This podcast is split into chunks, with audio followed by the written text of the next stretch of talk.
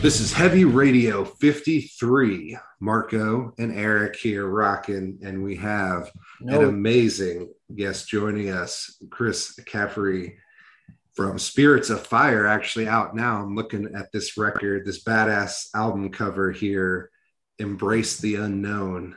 What's up, Chris? I'm embracing the unknown. it's a, it's a good. It's, it was like a, a, week a week ago. It was 70 degrees, and I think tomorrow it's going to be 22. I, I, don't know anything. That's why I'm still in my I'm still in my winter hat, and it's almost April, and I'll probably be in it in June because that's how our global warming isn't too warm right now. So, yeah, right. yeah. What what else are, do you have going on right now? We got this em, "Embrace the Unknown Spirits of Fire" record uh, just came out. I've been just getting a lot of that press and stuff done for that, and now I kind of it's weird because I I want to do another solo record and the reason why I didn't really have anything written for my solo record until now is because whenever I write two records at once, everything starts to sound the same. So I really wanted to keep spirits away from my record and then get to my record. And then I just got lazy on starting on my record.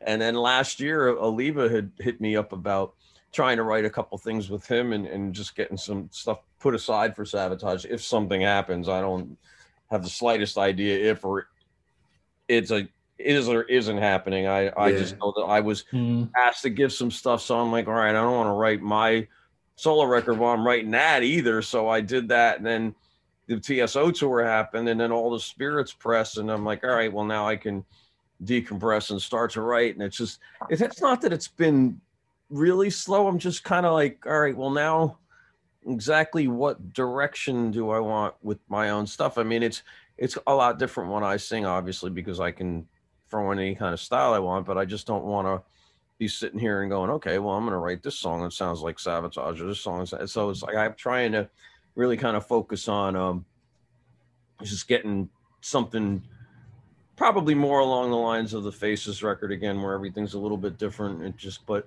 I, I might do a little more instrumentals this time because I never really did that on my you know, I'm a guitar player who did solo records singing.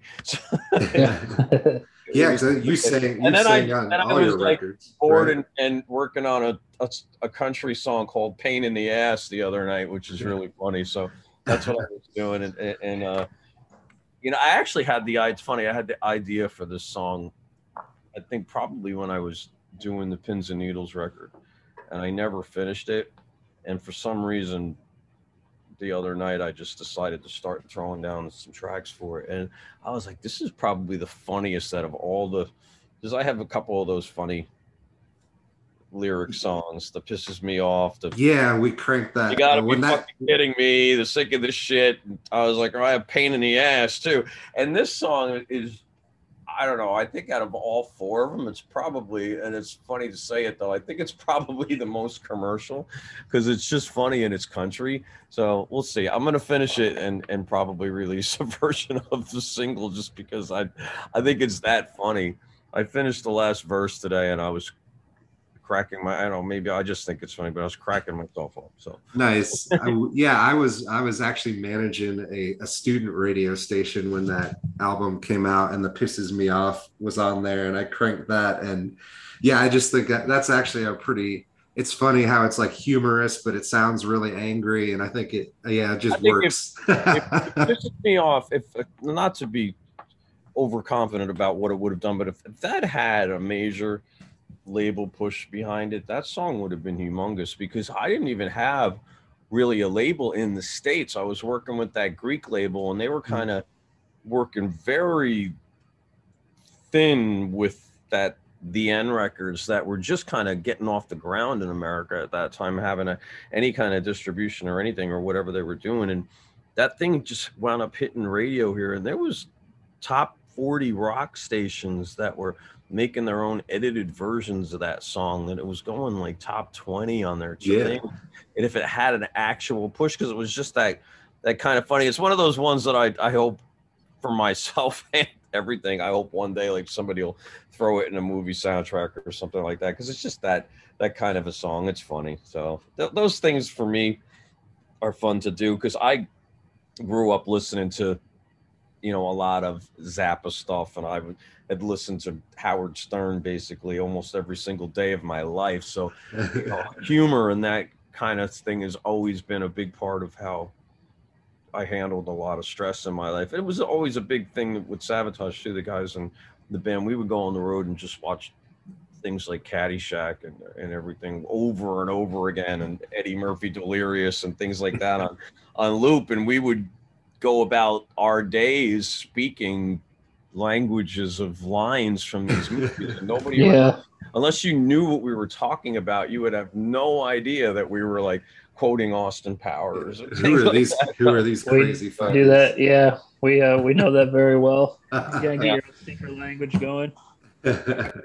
yeah, think too many people take a lot of things way too seriously. It's like I mean, it's it's. I'm not saying you don't take life seriously, but you know, we uh we have so many things in our lives that are pushing us to the edge all the time that it's it's good to have some of these other things to you know to calm it down and and I I think that some people actually even you know they tend to take their their music a little bit seriously sometimes but that's yeah. all right yeah, uh, on heavy radio, we like to go back to to like the roots. And when do you remember uh, maybe when you first cross paths with some heavier kind of music or rock and roll, or like what was it for you? One of the early experiences that got you on that path.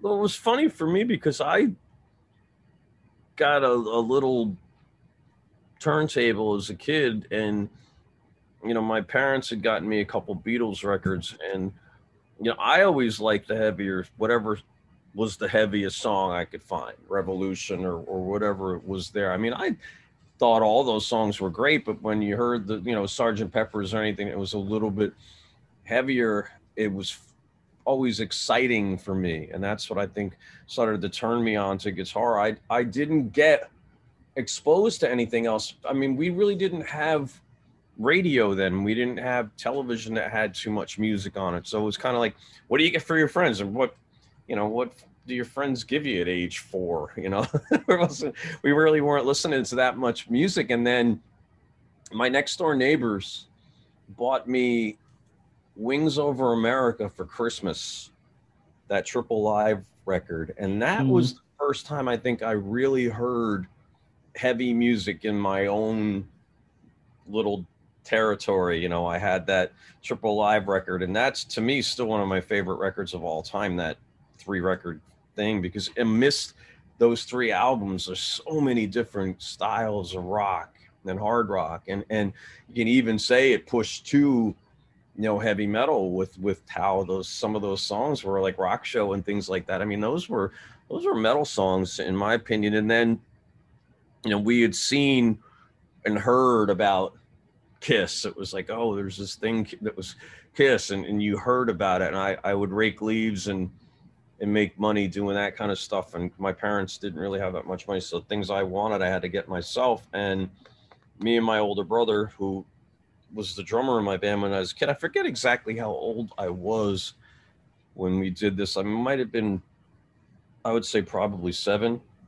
I think, but we saved up and um, in the same day I bought Kiss Alive and the first Boston record in the same day. That was the first two records That's that I bought with oh, my yeah. own money, which is a pretty good day, you know. And um, I think my brother, I should have known then. I should have got the warning. My brother thought Kiss was a little noisy, and I loved Kiss Alive. I thought it was to me, it was like it was like a freaking dream hearing all that stuff be exactly like what I liked. And um, you know, from there, it just kind of everything went in that direction. I just kept looking for the heavier things. And when you you bought records, you would try to find that, you know. Then I discovered Ted Nugent and I discovered Triumph and Rush. And then my brother liked Rush, but he was going more towards Yes and Return to Forever and things like that. And I was, you know, looking for Triumph and Saxon and Maiden and Sabbath and Dio and you know Alcatrazz and and all these kind of things. And you know when oh, we were yeah. when we were doing our bands, I think at first it, it seemed like it was really going to work, and we had trouble finding a singer really because back then I don't know if you guys remember, but once like Halford and Dio hit music, everybody was looking for an amazing singer. You know, you had to have the greatest singer on the planet, and I, I was like a closet singer. I wanted to sing, but they never thought I was good enough to do it. And I kind of thought like singing was something that you were born with. So I didn't realize that I could have taught myself how to sing. I didn't know that. And that's what I learned when I did my solo records. And I was like, man, that was probably pretty stupid because I, with the image I had, could have entered into that whole 1986 to 92, you know, LA, New York, MTV world as a front man. And I, I mm, totally, I probably would have been really successful did, you know, not saying that that would have changed my, my life that much, but it was probably something I just wish I would have had that opportunity to do. But, you know, knowing me, I, I probably would have freaking I, I, probably would have died by now too. So yeah, you know, guitar, it's like I got into Savatage, and then you know my brother was really depressed about that, and at that point in time, I think everybody, you know, when you're a young kid, you think you know the business, but back then the business was completely different. You never saw somebody in two bands. It was extremely rare for anybody to be in two bands ever, yeah. especially you know was, successful bands, because then it was like you were cheating. Yeah, still in the you know nineties, so early two thousands, that was a yeah. big deal with Metallica and Jason Newsted. Like that was a whole, I mean, it's like a whole Ozzy drama. They didn't throw Ozzy out of Sabbath and then have him in Sabbath while he was in Ozzy. He was, you know, that's what you.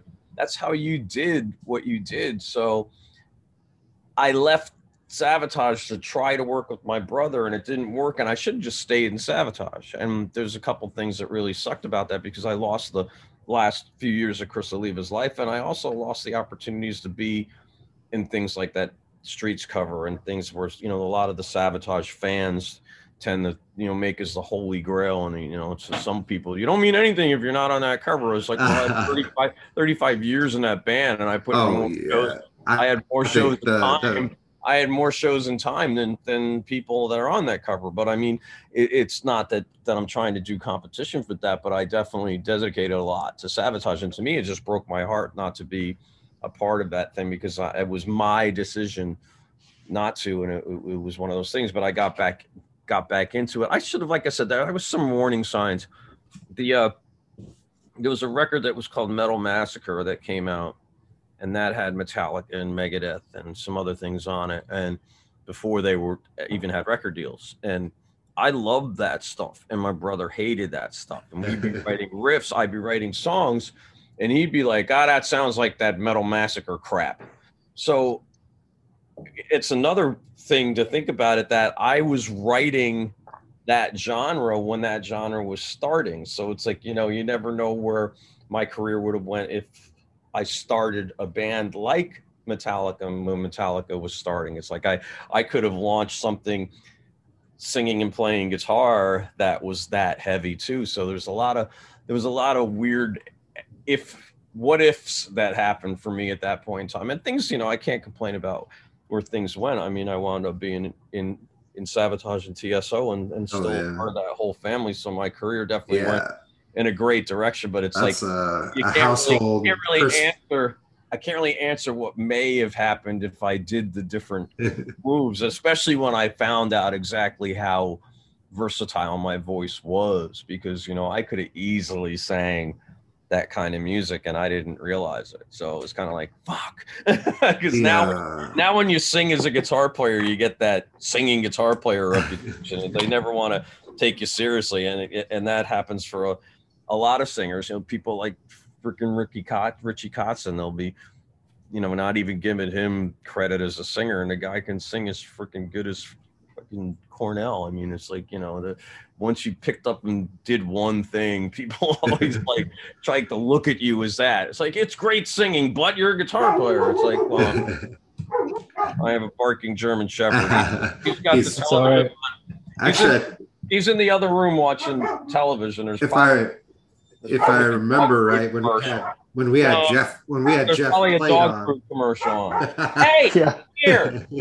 If I remember right, when we had Jeff Plate on, I think maybe I think it was him. One of his animals made a guest appearance too. yeah, well, him if there's commercials with animals, and he's a German Shepherd, so he's way too smart. He'll, he could be like now he's in this room with me, and and the TV's on in my studio room. A commercial could come on that he knows there's going to be a dog in, and he'll run in there and start to wait for it to appear. And I wouldn't even remember that that dog was in this commercial. He's got a better short term memory than I do. uh, speaking of that time period, I think it was like 87, 88. Was that the first touring you did with Savatage? It was like Dio and Megadeth on a tour. Yeah, that was the first like full actual tour I did. I did a, a few little th- um, bits with Heaven, but that thing was kind of ending at that time. So there really wasn't anything set. There was a West Coast run. It was, I think, five dates we did out there, and uh, I think Warrant had opened up for a bunch of them, they had just gotten signed.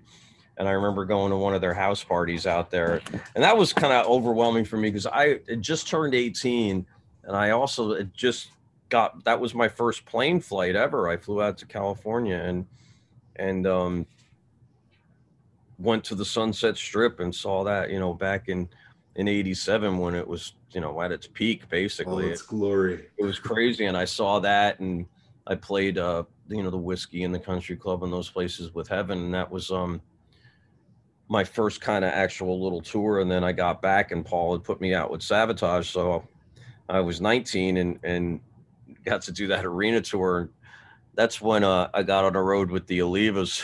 Jon Oliva, like basically, I was a kid who never drank in school. I never did anything. I got on the road with Jon Oliva, and everything changed. It was just like my life changed, but it was awesome. I mean, that those guys were my brothers, and it was like we we definitely had a we gelled musically and as people. So that was just kind of how that you know I became basically became the third Oliva. You know, at that point yeah. in time, it was it was one of those things. I hung out with Jon all the time on that tour, and um, I saw some of the funniest things. I mean, you know, I a little kid, I can only imagine a little kid watching some amazing amazing things. You know, Jon and, and Mustaine and, and all those. Just what I what I got what I had a chance to experience then. It was it was definitely I don't know, say with wake up call. I was just like, oh, holy shit, this stuff is real.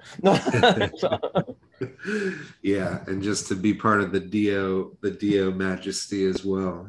oh yeah, no, I I I love anything Ronnie was doing. I mean, I remember wandering around the local mall and when I picked up Holy Diver on a cassette with a boombox, like blasting it walking through the mall. Because I was a huge, you know, Heaven and Hell and Mob Rules and Rainbow fan and and I, I loved the, the Dio stuff. And I actually almost had gotten into Dio a couple times. I was really close. And me and Ronnie had spoken a bunch of times about me eventually doing a record with him, which kind of stinks because that's like one thing that's on my bucket list that'll never be filled. You know, I got to tour with him again with, with Tim with the last Heaven and Hell tour in Europe, but I never got the chance to do that record with Ronnie. And I, I told, I remember telling Simon Wright on that, um, Ripper tour because he was playing drums with Ripper on that. I, I yeah. was like, I know I can can write a really good Dio record. I just I knew I could because it was such a huge part of my soul and my influence that it wouldn't if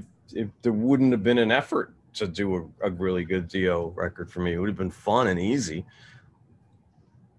Yeah, hell yeah. Uh, we'll we'll get into our heavy radio tracks, but we'll keep the conversation going just as we kind of weave in and out. Um, my first track is coming from this "Embrace the Unknown." Came out this year, 2022, just a hot off the press, and the track is "Into the Mirror." And uh, what was it like working on this record for you? This record was a lot different than the first one and a lot this is the same in so many ways because we all were working in our own little worlds and sending things to each other which was kind of the same thing we did on the first record but the first record everybody was kind of busy doing other things so it was a little i think it was a little more difficult to get everybody to get the time to put onto all their stuff for it. I mean even with ripper you know he was asking me to write lyrics and melodies for the first album and the first four songs on that record I wrote entirely you know and i didn't want to do that with this one. I wanted to have it be more of a band. I didn't want it if i'm not singing i don't want to write the singing because then i start to make it sound like a solo record because i have my riffs and my melodies in my head and what i hear. So i sent the uh the music out. I think i sent out 18 songs and the producer aldo had picked um 11 of them at the time and, we were originally working with todd hall on the record, but Todd, at that time, he was on The Voice and he couldn't really even commit to anything else. And then, you know, I think because if he won that, they would have had him doing other things past that. And then he had, I think his brother passed and some other things going on. So he really wasn't able to put the time into the record that um, he thought was going to be worthwhile for us, which he was a real gentleman about it. But, um, he's like, I don't want to leave you guys hanging, but you know, which is why I'm going to walk on this now. And, and he left us hanging, but now it was, um, it was okay. I mean, I had some ideas of who we could use and Frontiers had the idea of using Fabio and, and I was like, fine. I mean, if, if me and Steve and Mark were just like, you know, whoever we get, they have to be able to sound right, you know, and, and it was kind of the most I think the biggest surprise with this album was how well Fabio did metal. You know, it, oh it, yeah, he definitely hit some some peaks that were put in place by. I think there's some Halford and Dickinson tatted, uh, well, he, territory he for sure. Fun. He had fun with this, and that's why I really enjoyed. The first time I got to hear, you know, the finished versions of these songs, where some of these melodies were the very first time I heard them, and that hmm. was a difference for this record too, because i'd written the songs and recorded all my tracks to a click for the last record, and then the drums and bass were done after that, and Ripper stuff was done here. And for me, you know, I love Mark's playing, but once he recorded to me on the clicks, I was like, man, I'd love to change how I played my guitar around that drums because some of the beats I thought he kind of took away from what I had heard as straight four in my head, you know, and he would go and, and throw this cool kind of progressive drums around it. And it's not like he really killed the riff or killed the song, but in my head, I'm like, okay, I could have played this guitar part to marry that drum beat a little bit different.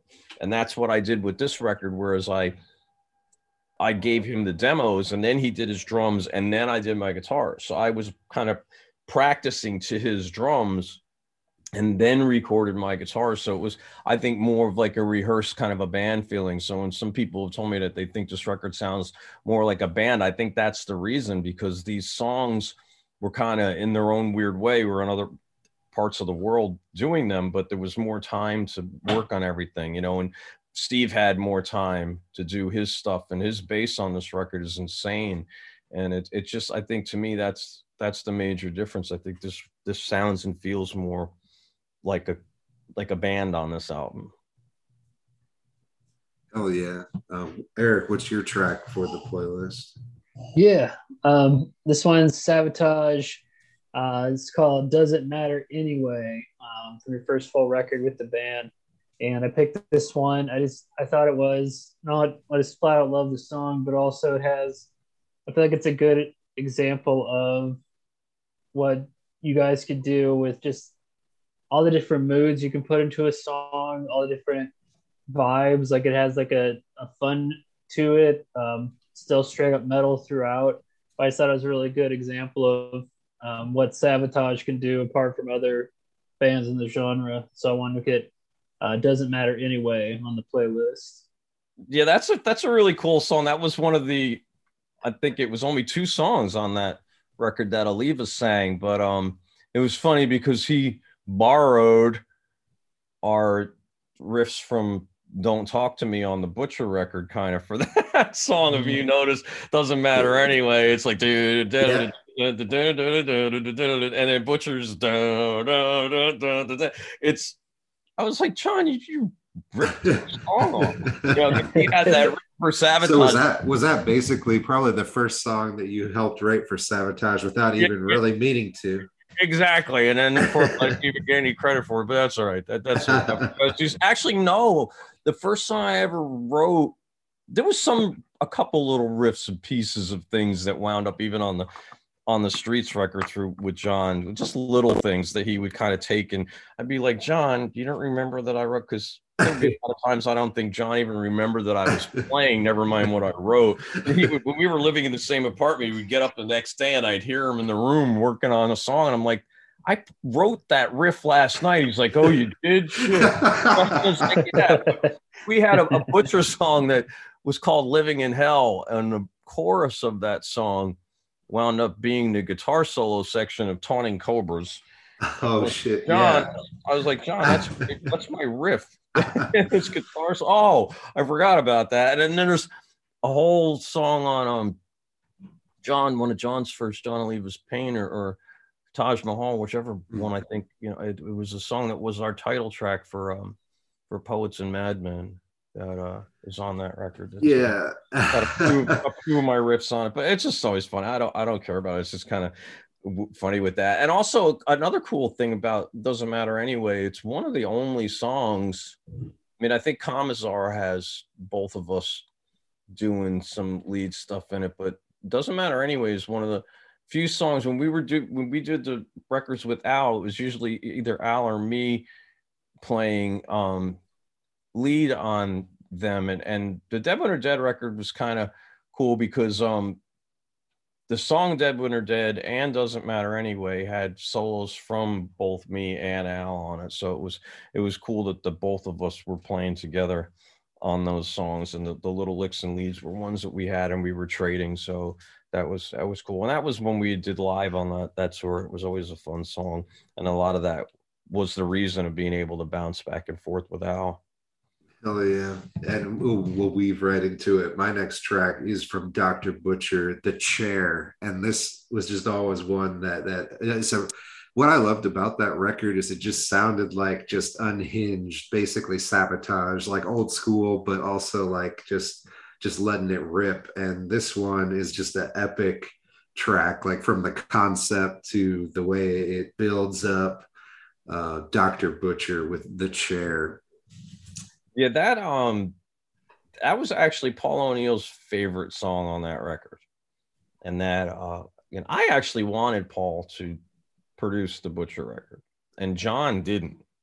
But Jon told Paul that I didn't, and it, it, it, wasn't me. You know, Jon wanted to do something without Paul at the time, and it wasn't me. I was like, Jon, if we do something without Paul, it's not going to you know that's not going to go over the paul really wanted to be involved with it and i didn't want paul not to be a part of it and but that one song was the one he liked the most and i i think paul was blown away when i talked to him because he was like oh yeah that the chair song that that, that uh i think there might have even been a time that he said jon wrote the music for i was like paul the chair 100% every single riff is mine and Paul like, really? I said, yes. I said that that song is 100% musically the whole entire song, be the intro, the middle, the every it was a Butcher record we had uh, written a bunch of stuff together on that. There was some some of the songs that musically were me and Jon, like does you know like don't talk to me and you know reach out and torment someone and and and um even the altar the um the altar was actually written musically on the Gutter Ballet tour. And me and Jon were writing that song, and that one riff that is that's an Oliva riff. And we wrote the altar to be a song that was going to be on what was going to follow up Gutter, you know, which a lot of us in the band at the time wanted to go back towards the Mountain King sound and Paul introduced the idea of doing streets into and putting the story and going more into the theatrical way. So there was, you know, a little bit of a creative battle that people don't even realize that was going on that time about where Savatage was going to go. And I think if Savatage would have went in that really heavy direction, that band might have, you know, went to a level huge like Pantera level in the metal world. But you know, it's not that it hurt where Savatage eventually went. It just took things longer and kind of went in a different direction. But you know, Paul really loved the chair. The chair me and Jon had actually written about oddly enough, we we wrote it kind of we were inspired by O.J. Simpson and that whole trial at the time by that, you know, and yeah. that's why the intro for that song, the little acoustic part was called mm-hmm. Juice. Yeah, I did actually. I never put that together. I, that's, that's, why awesome. that was called Juice. Because I thought I, I, thought maybe you know just giving it the electricity. No, I don't know? think anybody ever put that together. I don't even think I ever said this in an interview or, or put, but that's why that, that it got there. And um, Jon wrote most of the lyrics and melodies of that song, and I wrote actually the uh, the the middle section. A lot of that, you know, I remember the chairs of my past. Now this one will be the last. That section was a lot of my lyric and melodies of, of that thing. But um, that that song is really pretty brutal. Yeah, totally. We, I think that record definitely probably hits that realm you were kind of talking about. Like it sounds like you know it's in the vein of Savatage, but it's just really heavy, really dark, uh, just brutal. Yeah. I think the solo at that on the end of that song, I think is triple tracked. I think I played that oh, shit. solo three times at the end of that song, and and uh, yeah, that's a really that's a really fun tune. That was Butcher whole Butcher record was a lot of fun. We had a lot of songs written and we had a very small budget.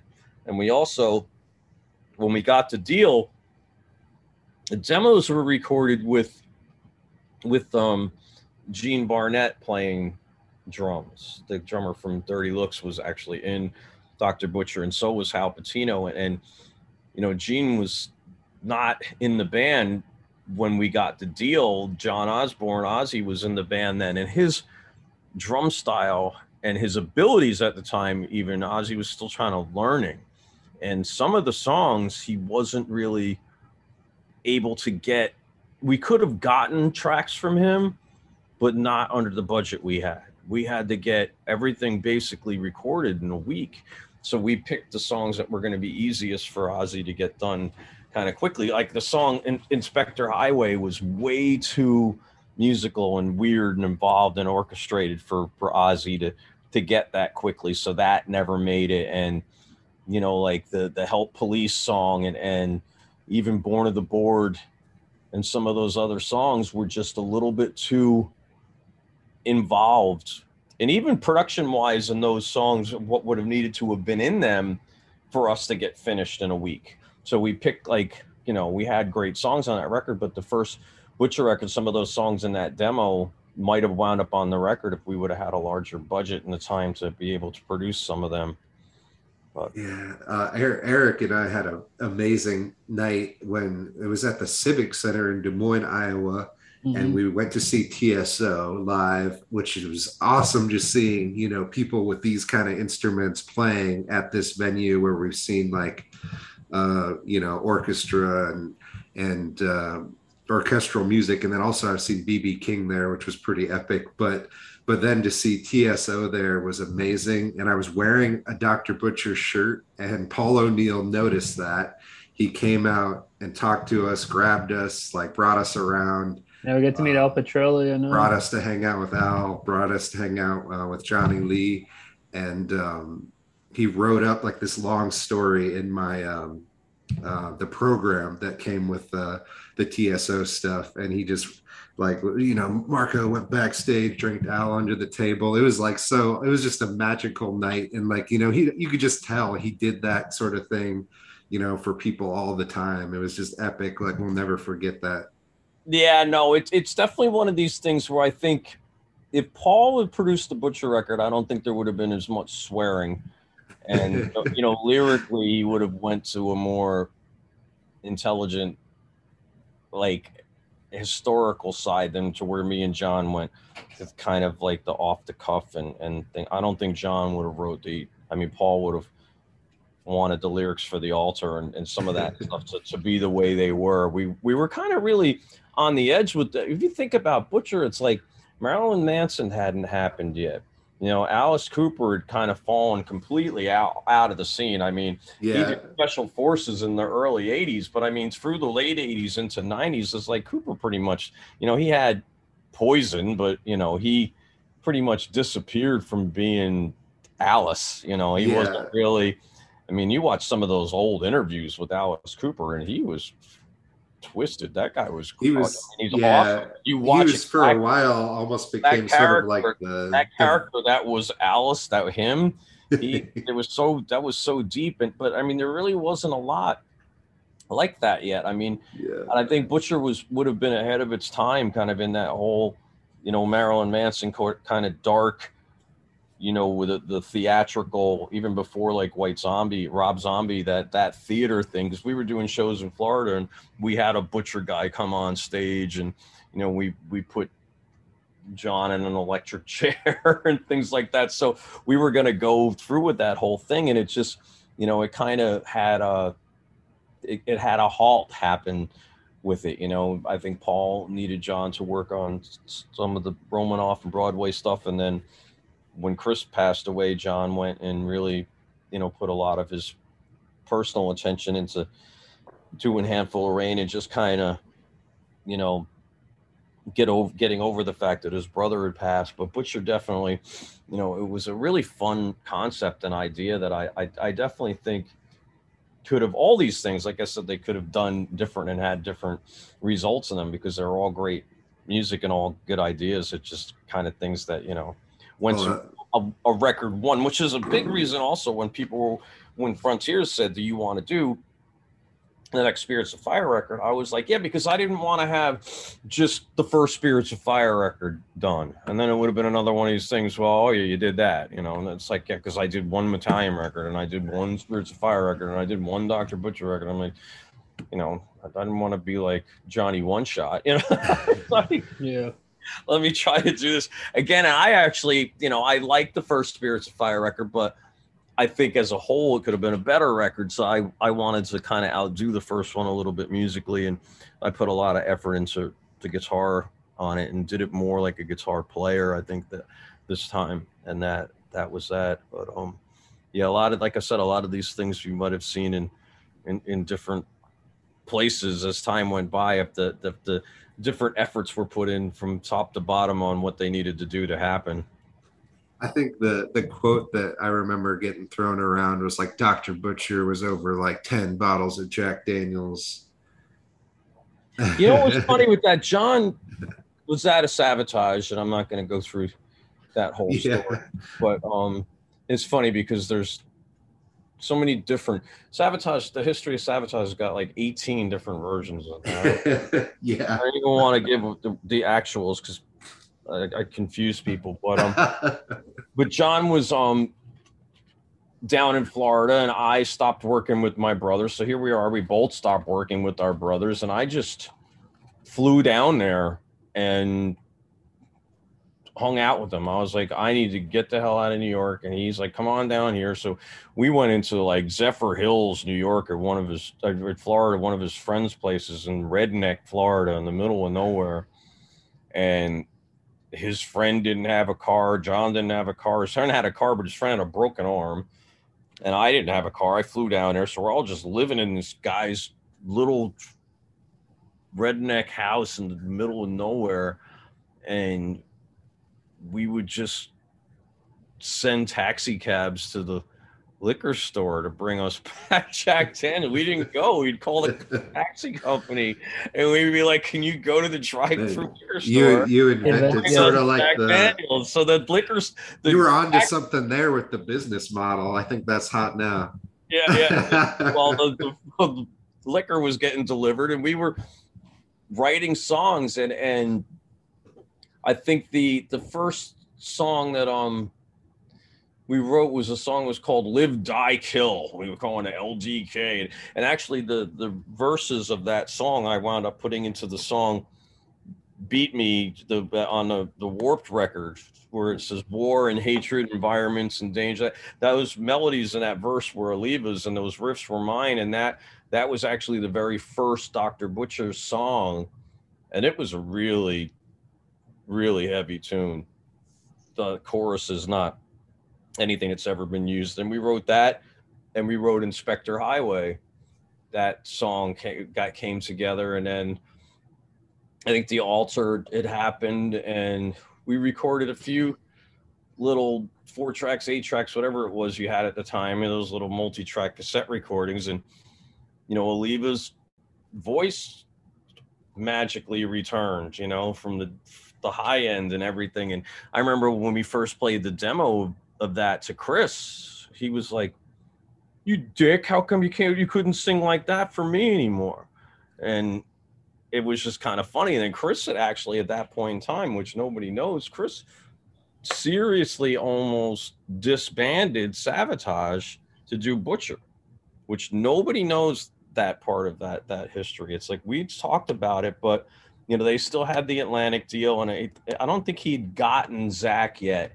And then Zachary appeared, and and then Paul put and Criss and Johnny they put the effort into making Edge of Thorns happen, and Jon had helped them write that album and that. But at that point in time, it was actually a point where, you know, Dr. Butcher may have been the Oliva brothers and me doing that, which would have been going back to that really ultra ultra heavy Savatage thing under a different name, which is kind of another part of, of how history could have went a different way.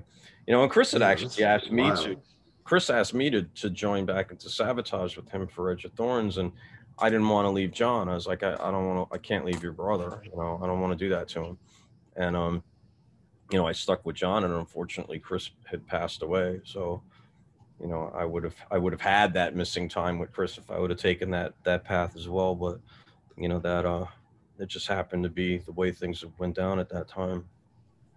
Yeah. The, uh, the next track that I'm cranking for the, the, the uh, playlist is upon the knee. This is from the Jester's court Um, what uh, what comes to mind with that record?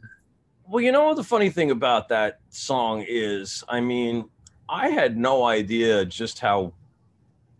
Well, you kind of knew, but you didn't know how divided this country can get. The United States can get.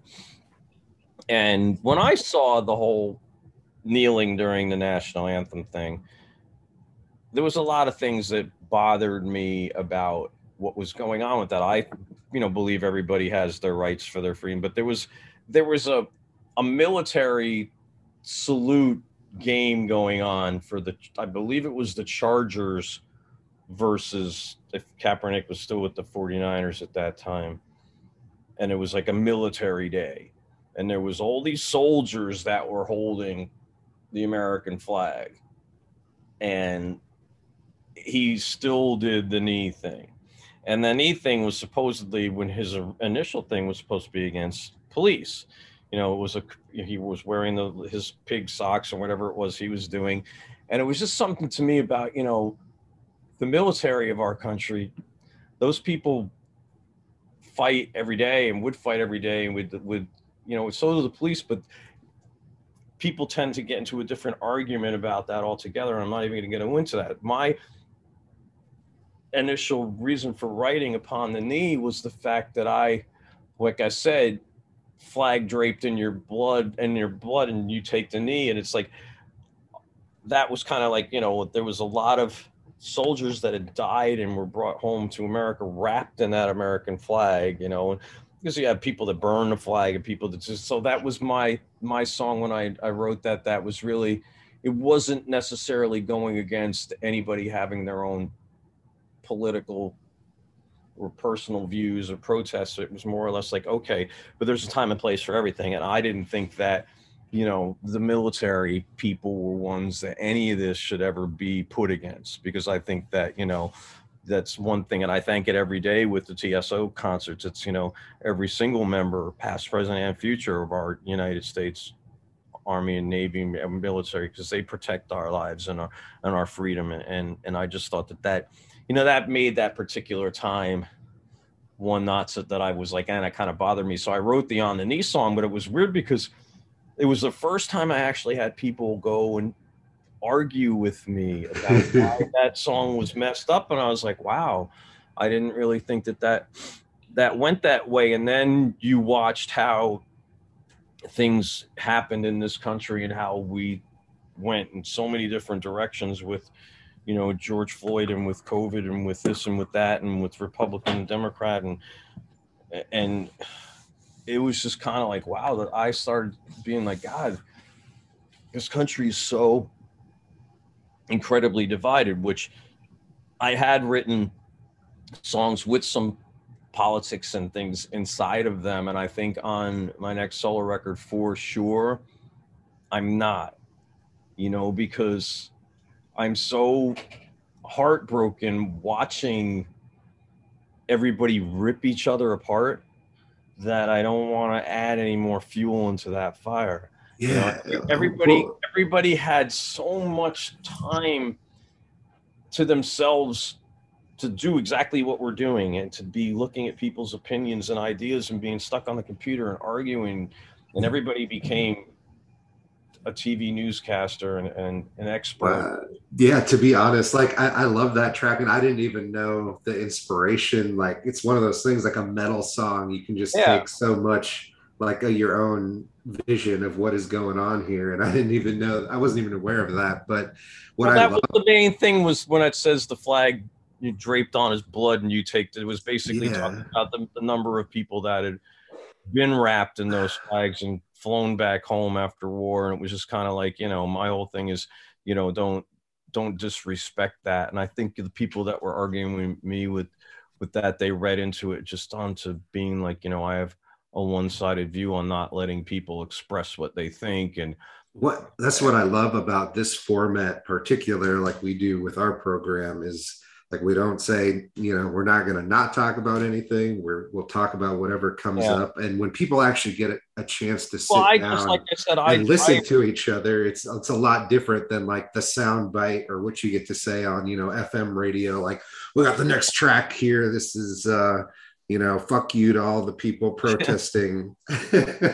Oh that you know i i like i said i came to the point where i'm not even i don't even really want to write about it. I wrote that sick of this shit song, you know, basically being writing about that, you know, about people's Facebook knowledges and and I just got so tired of listening to everybody being an expert. And there was a lot of things that I learned and studied in the midst of all this that I knew people were 100% wrong on. And I would watch and listen and, and be like, I can't, you can't argue, you know, because there was always somebody that's always nowadays it always has to disagree with what you say. And i think they what i learned is they enjoy that. They want you to go against it. They want the people with you to go against them so they could battle back. And there's some people that are actually that that um I don't know if the word is bored or if that's what they that they enjoy. Yeah, the, the, I think they don't they have some the, sort of better hobby. Wars, those, those little wars, people enjoy that, and it's like I don't enjoy the argument. I was taught by my my first managers ever was David Krebs, and, and he was a very very very smart businessman and smart person, and and he he would come up to me and be like, "Do you read the New York Times?" And this and that. He goes, "You should read that every day and read this every day." And and he would sit there and tell me how he thought that knowledge was power. And i think he taught that whole you know paul was very educated too but he he made you know a lot of where everybody kind of went on this thing where we always like to know you know what you're talking about before you say it. So i was always trying to make sure i would learn and, and study and know as much as what i would write things about. You know i studied a lot about the Iraq War before I wrote the Warped record. There was a lot of things I learned because I had, you know, Greek landlords and people I was living with in Astoria at that time, and they had satellite news that was going into like Al Jazeera and all these other things around the world that we weren't seeing at all on the US news. So I was piecing together that war and writing that record and, and doing a lot of things. That's where songs like Saddamize came out and some of these things that got a you know pretty political to how the war was you know programming people at that point in time. And that's why that record cover shows the businessman the faceless businessman with the golden machine gun. It's like you know because wars in, in a lot of places is, is a business. And that's kind of what that whole record was about was not even you know about the the war itself but the whole concept of the business of war and a lot of money is made off of war. You know, you didn't, you don't see the stock market going down right now, really. In the Still middle. is, yeah. There's a lot of companies that are making a boatload of money off of of a war. It's like it's just kind of crazy, you know. And you think about it when this whole thing is said and done, the construction companies and everything. There's just it's crazy, you know. Somebody right now is making a freaking bullet and it's going to make money off of it. It's, yeah. it's to be something that's going to be used to take somebody's life, but they're going to be putting some money in their pocket. So it's kind of, you know, I I had written that record about the business of war. Yeah, I think I, I think it's funny. All my years being a metalhead, it's uh, you know, we get typecast for from you know the outside. We can look like we're one thing, but it's actually one of the most welcoming communities I've been a part of. Um, the most welcoming uh, community. This you know we're all able to share these ideas and write these songs and get these uh, thoughts and emotions out and say what we want to say but then we also listen and um, so yeah that's the the amazing power of heavy metal and rock music i think is just being able to we can yeah. all say oh, these yeah. things plus you can be playing a show to people in Bosnia or Ukraine or Russia and look out there and everybody's having a good time and then not quite understand why they're shooting each other at another, you know, another point in time, not too far off. Well, that was also something that, you know, Paul was so educated on war and you know, we wrote a whole record on the Bosnian War with, with Dead yeah. and um you know, I saw when we went and toured Europe for the first time with Savatage when I was back in the band, how, you know, when kids came to see us from the Middle East and, and, and from those countries that were in other wars, that how important Paul's lyrics were to people. You know, he really hit people a lot in the heart about because Paul really was writing about, you know, pretty deeply about how these, you know, wars were basically ripping people's lives apart and then you know how people were coming together from different sides and and you know because i i you know people people don't want to sit there and kill each other. I mean it's it's we put we get put in those wars against each other and it's and it's kind of one of these things where it's it's it's really sad you know? And, and of course everybody says they'd hope that there always never be a war but even when i wrote the war record that when I wrote that album, at that point in time, I think there was like at least 30 different wars going on in the world at that time. At some yeah. place, somewhere, there was, you know, so there was people killing each other, 30 different places on the planet. And I'm just like, you know, human beings, we got we got a lot to learn. I don't know. Yeah. I just hope we learn them before we wipe each other out. That's all. when it gets filtered through like a few channels, there's people take. They're like, "Oh, we didn't even know there was a war going on in in that oh, part oh, yeah, of the world." I mean, you look at what happens in northern Africa, and and there's there's people that, that are dying all the time, and it's a lot of places a lot more than what gets highlighted in some of the ones that wind up on your news channels. Like it's you know the only war, the only thing time that's ever happened. And you know, if you look at the actual numbers of what had happened in that Bosnian war, I mean, so many people had died, and and you know, there was there was. I don't think we we paid nearly as much attention to that war as we are to this one right now. I mean that the yeah, Bosnian uh, war wasn't for, if it wasn't for Dead Winter Dead and Paul and and I don't you know really know how much knowledge of that war I actually would have had, you know. Uh, Eric and I grew up here in, in, Des Moines, Iowa. He's in California now, but I'm still in, in Des Moines, Iowa. And we had a we have a large Bosnian population. So I went to school growing up with people that had seen, you know, some brutal, brutal things. Like a lot of people came to this specific location from that war. So I had like an early uh, kind of lesson from from actually from people that had seen all that shit so it was it's definitely it's it's weird to to yeah well in 95 we didn't have you know computers were just starting about you know 96 97 yeah this would have been about you know, so about you really then.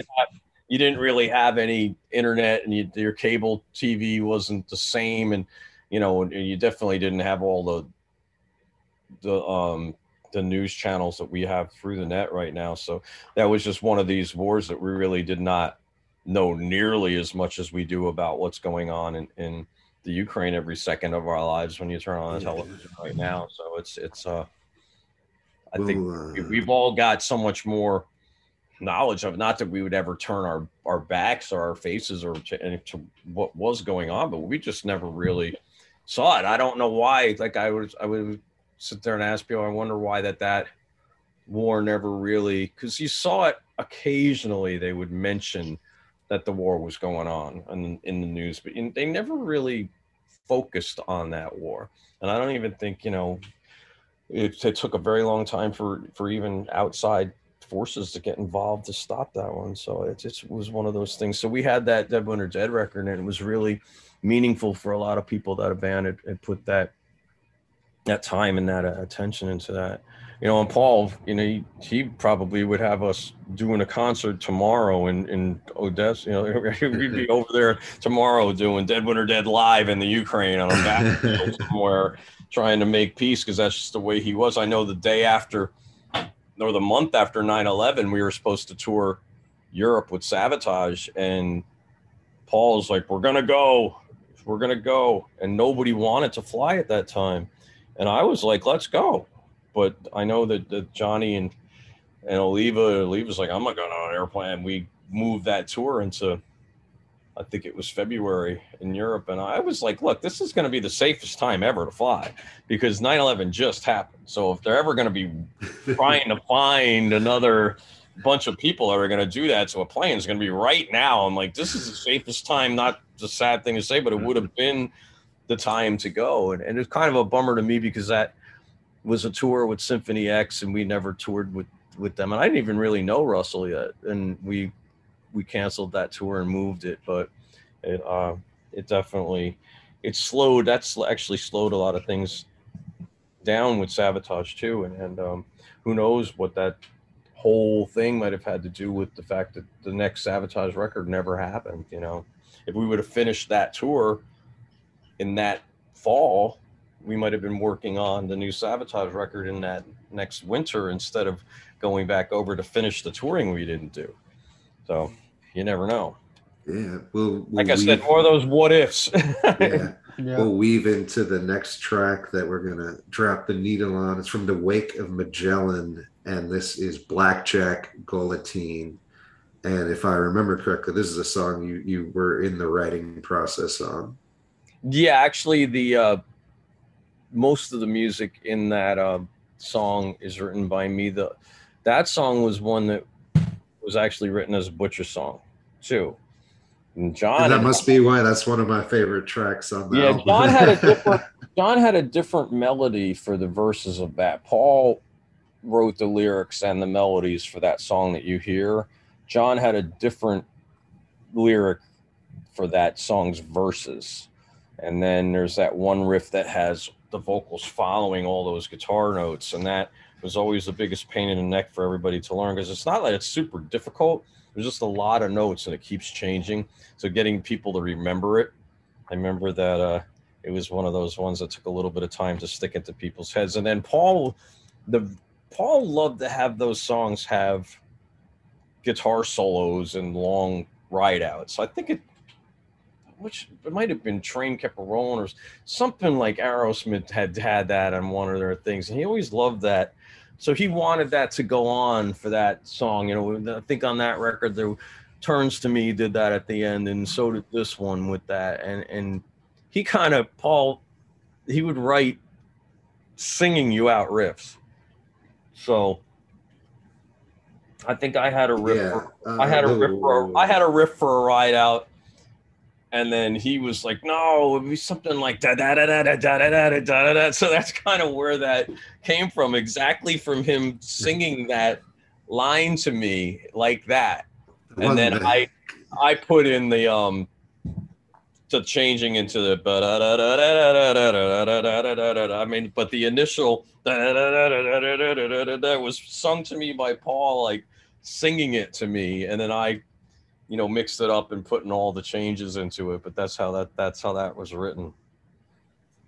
Awesome. And yeah the uh, rolling on the, the next one i'm cranking is Savatage with drive this one from poets and madmen all right drive is is another song that i i wrote every note of music in that song.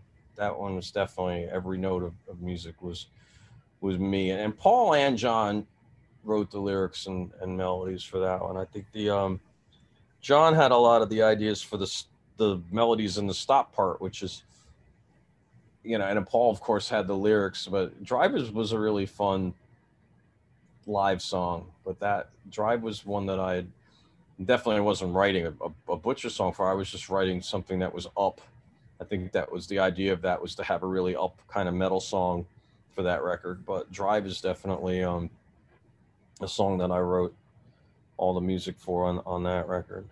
Excellent. Uh, you know, actually, to to go back to what we were talking about, the so who what I did see is I saw that Jack Osbourne actually went is has I think he's in Ukraine right now. Um, so that was kind of interesting. I guess Ozzy yeah, raised raised a good a good son there. He's doing real shit, and uh, um, and then uh, Doro uh, has play. I think either has a concert planned or has already done a concert. I know you've crossed paths with, yeah, with her think, a few um, times. I think she's doing a benefit concert the first week of April over there. Just, yeah, it's coming up. Yeah, I think hers is the first week of April. Awesome. Yeah, that that she always seemed like you know a very special person in terms of you know really wanted to be in the, the thick of what's going on with her fans and, and the fans around the world. Yeah, it's it's it's hard for me with a lot of what's happened over the last three years, or especially the last two years. You know, when, when I had questions about a lot of these subjects, I would call Paul because he was so knowledgeable and he would really channel my brain with tons and tons and tons of of information and he would be reading constantly and, and going through every news outlet and every every angle of every story. And you know even with the covid thing or even to what would be going on with this war in ukraine i would love to be able to call him to talk to him. It's, it's hard because you know he was like i said he, he was kind of paul was you know he was like a dad and a big brother and a lot of different things all in one to me but i don't have that and the first time, obviously, that I realized that was when Paul passed, because, you know, I would normally, my own father passed, I call Paul. When Paul passed, I couldn't call Paul, you know, so it was like the first time I'm like, fuck, who do I call? You know, it was like, what do I call to talk to Paul about Paul? It's like, I,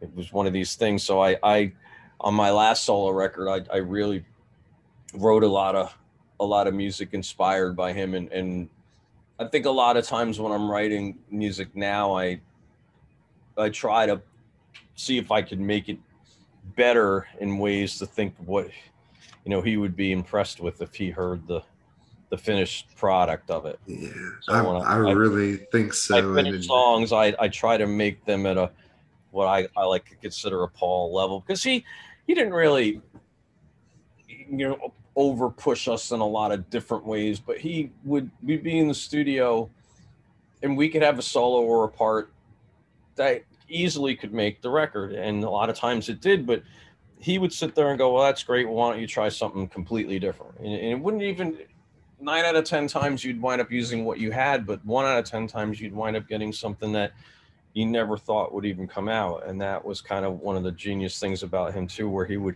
he would try to get us always to pull the best thing we can get out of ourselves and i i like to do that with my writing now too. It's like i'll come up with parts and changes and things and and kind of throw it in there you know to give that little bit of a swing to it.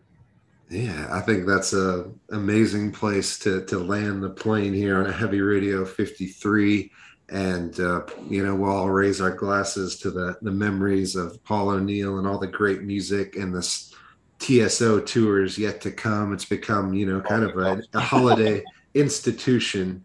Yeah. And um, yeah, to y'all, raise it up for Paul and uh, the uh, lots of amazing music that'll live on. People haven't even begun to uh, dig into some of the genius, I think, that that has been on display that you guys have been a part of for so long. And um, we're still cranking that embrace the unknown constantly. It's a great record. Check it out. If, if you haven't go purchase that um, spirits of fire embrace the unknown. There's a lot of heavy metal majesty to dig into there. And um, we're definitely looking forward to the the next solo record uh, from chris caffery. And it's been an honor chatting with you. There's so much more we could dig into. You're welcome anytime, and it's been great. Uh, oh, when, get, when I get in the middle of, of recording, maybe I'll throw some samples out and see where I'm at. I got a couple couple things that I'm, I'm punching my way through, and and once I get into a groove, that's when I know what I have that I'm going to use and what I may be missing, and then I'll get more of that. But my goal is to try to have you know most of this record written by June, and then try to get the tracks done and and and have it you know mixed maybe by the end of the summer into the fall, and try to see if I can maybe get at least the digital version of it released by by November. But we'll see. We'll see if yeah. I stay on my my own schedule one of the the positive sides of things about the internet is you know we still get on here and we see people commenting on dr butcher from from all over the planet like still to this day they're digging into that that record and that music and um, yeah whether it's your solo record that's going to have the spirit or it's something that could a blessing that drops down from savatage or jon um, you know we'll definitely be cranking it and we'll be thrilled to to hear it awesome well, thank you guys and uh, have a great rest of your night and we'll talk yeah. soon Hell yeah. Good. Thank you, Chris. Heavy Radio 53. Crank right. it. Awesome.